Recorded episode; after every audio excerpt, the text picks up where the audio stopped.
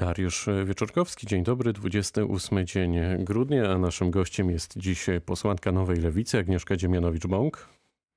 Dzień dobry panie redaktorze, dzień dobry państwu. Prosto z góry, z Dolnego Śląska, z jakiejś puszczy, ale szczęśliwie udało się e, dodzwonić. Pani poseł, wczoraj w Polsce rozpoczęły się szczepienia przeciw COVID-19. Czy pani będzie w gronie tych, e, którzy się zaszczepią? Z całą pewnością, kiedy tylko będzie to możliwe, kiedy tylko będę mogła zgłosić się i zapisać na szczepienia, zrobię to niezwłocznie i z radością zaszczepię się. Z, z, radością dlatego, że będę wiedziała, że szczepię się nie tylko dla siebie, chroniąc swoje zdrowie, ale także dla bliskich, także dla współpracowników. Myślę, że to jest bardzo ważne i bardzo serdecznie i gorąco wszystkie osoby zachęcam do tego, żeby kiedy tylko będzie to możliwe, poddały się szczepieniu. No właśnie, to jest bardzo ciekawy i ważny wątek, e, który pani poruszyła przy okazji. Czy w swoim otoczeniu ma pani grono osób, które niechętnie patrzy na szczepienia i czy próbuje pani sobie jakoś wytłumaczyć, czym się ten strach przed szczepieniami? W gronie moich najbliższych osób wszyscy są zgodni, że zaszczepić się trzeba, bo to po prostu chroni zdrowie swoje i najbliższych. Ale oczywiście trafiają do mnie takie pytania, wątpliwości, rozterki.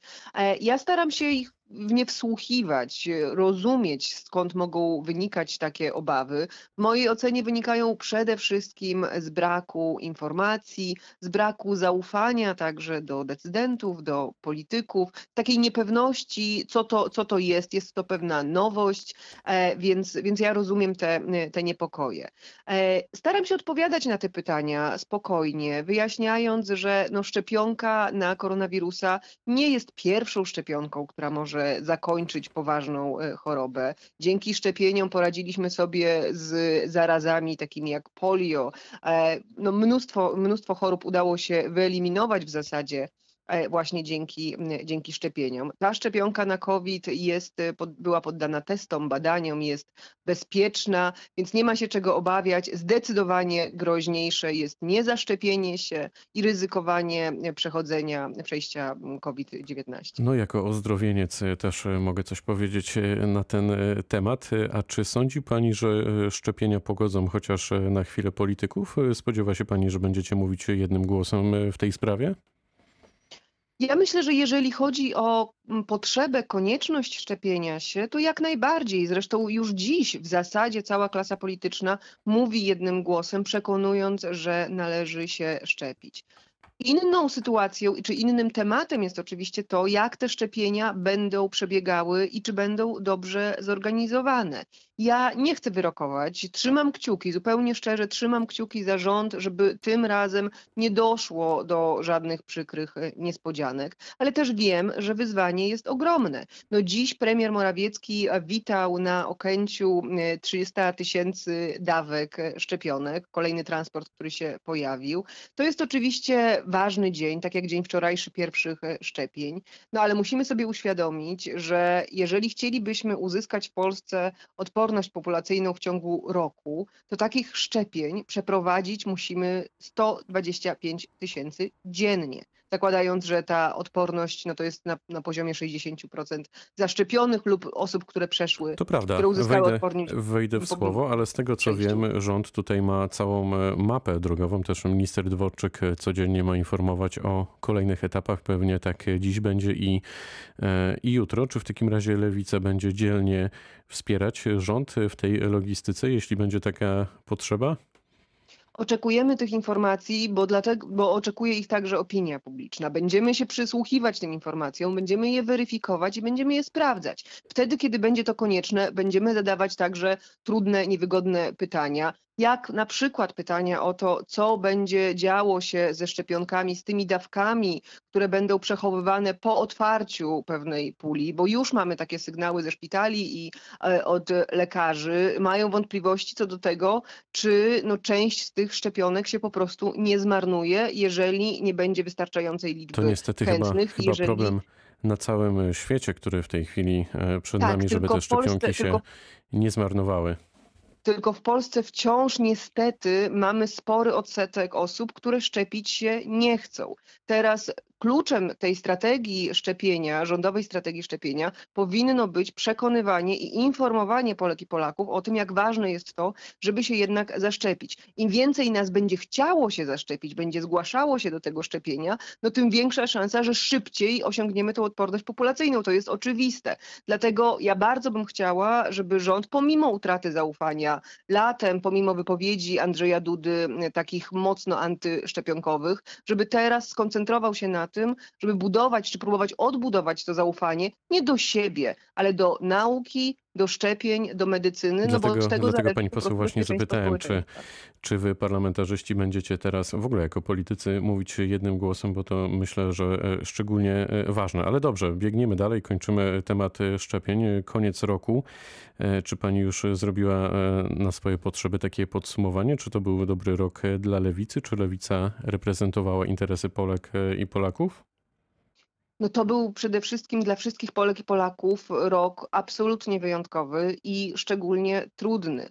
Lewica, mam takie poczucie, że lewica w tym kryzysie odnalazła się, czy zajęła to stanowisko, tą rolę, która, którą, którą powinna zajmować. To znaczy, pokazaliśmy w toku tej pandemii, że jesteśmy opozycją z jednej strony konstruktywną, to znaczy taką, która wtedy, kiedy tego wymaga sytuacja, jest gotowa do współpracy z rządem, jest gotowa do zgłaszania propozycji, jest gotowa do rozmów. Pracowaliśmy, konsultowaliśmy wszystkie tarcze antykryzysowe, zgłaszaliśmy szereg propozycji. Czasami one były wysłuchiwane niestety znacznie częściej nie, ale jesteśmy i nadal będziemy otwarci na taką współpracę, ponieważ tak głęboki kryzys, z jakim boryka się dzisiaj Polska, wymaga tego, żeby pomimo podziałów politycznych być w stanie ze sobą współpracować. A taki jeden ale najważniejszy, jednocześnie... taki jeden najważniejszy projekt y, Lewicy potrafiłaby pani wymienić?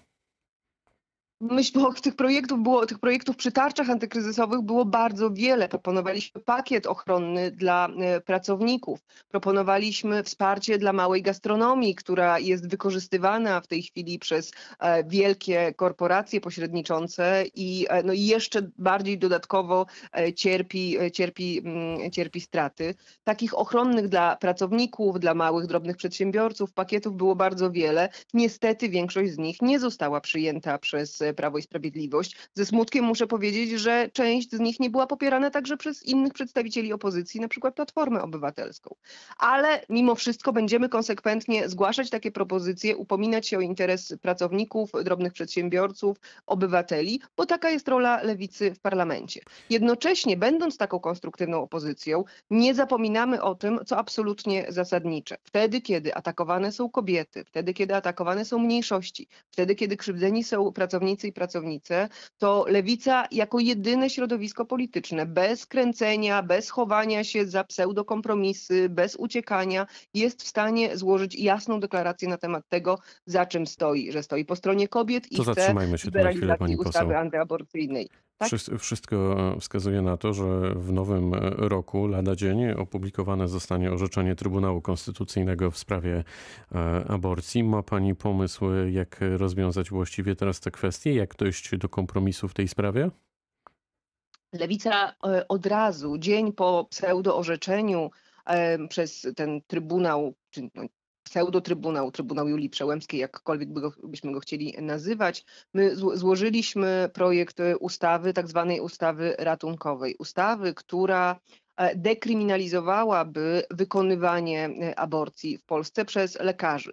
Jest to taka ustawa na wzór niemiecki przygotowana, która pozwoliłaby lekarzom, którzy już dziś nie wiedzą, nie mają pewności, jakie prawo obowiązuje, czy mają prawo przerwać ciążę, e, jeżeli e, mamy do czynienia z przesłanką embryopatologiczną, z trwałym i nieodwracalnym uszkodzeniem e, płodu, czy też takiego prawa nie mają. Ta ustawa, ustawa ratunkowa, pozwoliłaby zabezpieczyć kobiety, które dziś czekają na zabieg przerwania ciąży i ochronić lekarzy przed odpowiedzialnością karną. To Ale oboje wiemy, że raczej na taką ustawę, na na jej przyjęcie e, nie ma szans, e, pani poseł. Czy w takim razie na dziś, gdy jesteśmy w takim, a nie innym e, miejscu, a Trybunał Konstytucyjny i myślę, że jednak tej nazwy powinniśmy mm, używać bez względu na ocenę sytuacji, No to nie, czy, nie, czy, mamy czy, nieprawnie wybrany skład Czy ma, czy ma pani, pani, pani poseł, to prawda, zależy od, y, myślę, y, tego, który prawnik y, na ten temat mówi, a Polacy pewnie mają problem z tym, żeby to ocenić. To jak zakończyć sprawę związaną z tym, no chyba tak to trzeba nazwać, kryzysem aborcyjnym? Czy to się jednak Tak, będzie ciągnęło, mówiąc właśnie też kolokwialnie, przez najbliższe dni, tygodnie, a może nawet miesiące?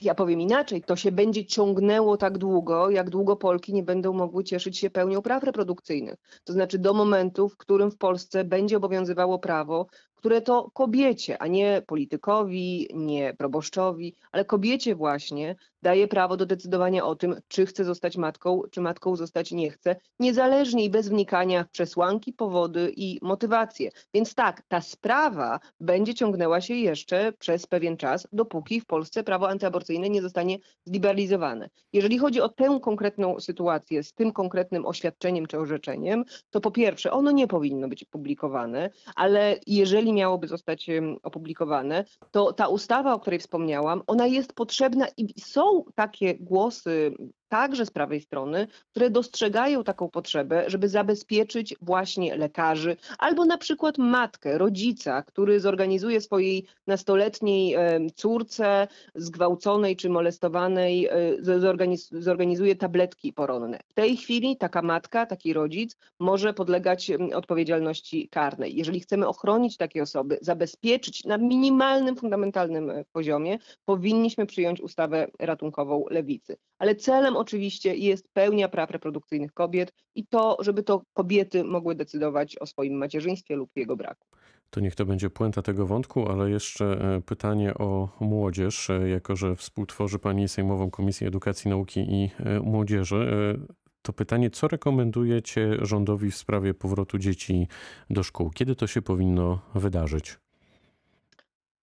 Ja myślę, że tutaj ważniejsze niż wskazywanie konkretnych e, dat jest uzależnianie tego powrotu od sytuacji, od bezpieczeństwa w szkołach. Jeżeli słyszymy, że w drugiej połowie stycznia ma się rozpocząć wyszczepianie nauczycieli, e, czyli wzmacnianie zabezpieczania e, systemu edukacji, no to gdzieś w tych okolicach można myśleć o tym, żeby otwierać ponownie szkoły. Oczywiście ja jestem zwolenniczką edukacji w czasie pandemii, takiej edukacji mieszanej, hybrydowej, tego, żeby dopuszczać do edukacji stacjonarnej e, uczniów ze specjalnymi potrzebami edukacyjnymi albo uczniów najmłodszych, tym starszym umożliwiając jednak edukację zdalną, edukację zdalną z prawdziwego zdarzenia, z dostatecznym sprzętem, z dostatecznym wsparciem e, metodycznym.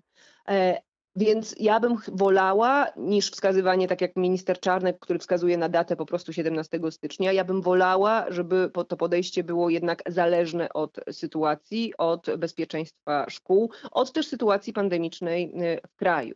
Ale zanim nastąpi ten powrót do szkół, to mamy do czynienia w w Musimy przestrzeni kończyć. edukacji z poważniejszym problemem. Mianowicie ministerstwo postanowiło zamknąć w domach uczniów, młodzież na ca- okres całych ferii. To jest dramatyczna sytuacja, która będzie miała swoje konsekwencje nie tylko pandemiczne, ale ona będzie miała konsekwencje psychologiczne dla tych uczniów.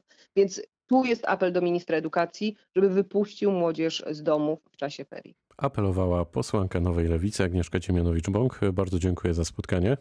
Dziękuję serdecznie. Pytał Dariusz Wieczorkowski. Dobrego dnia.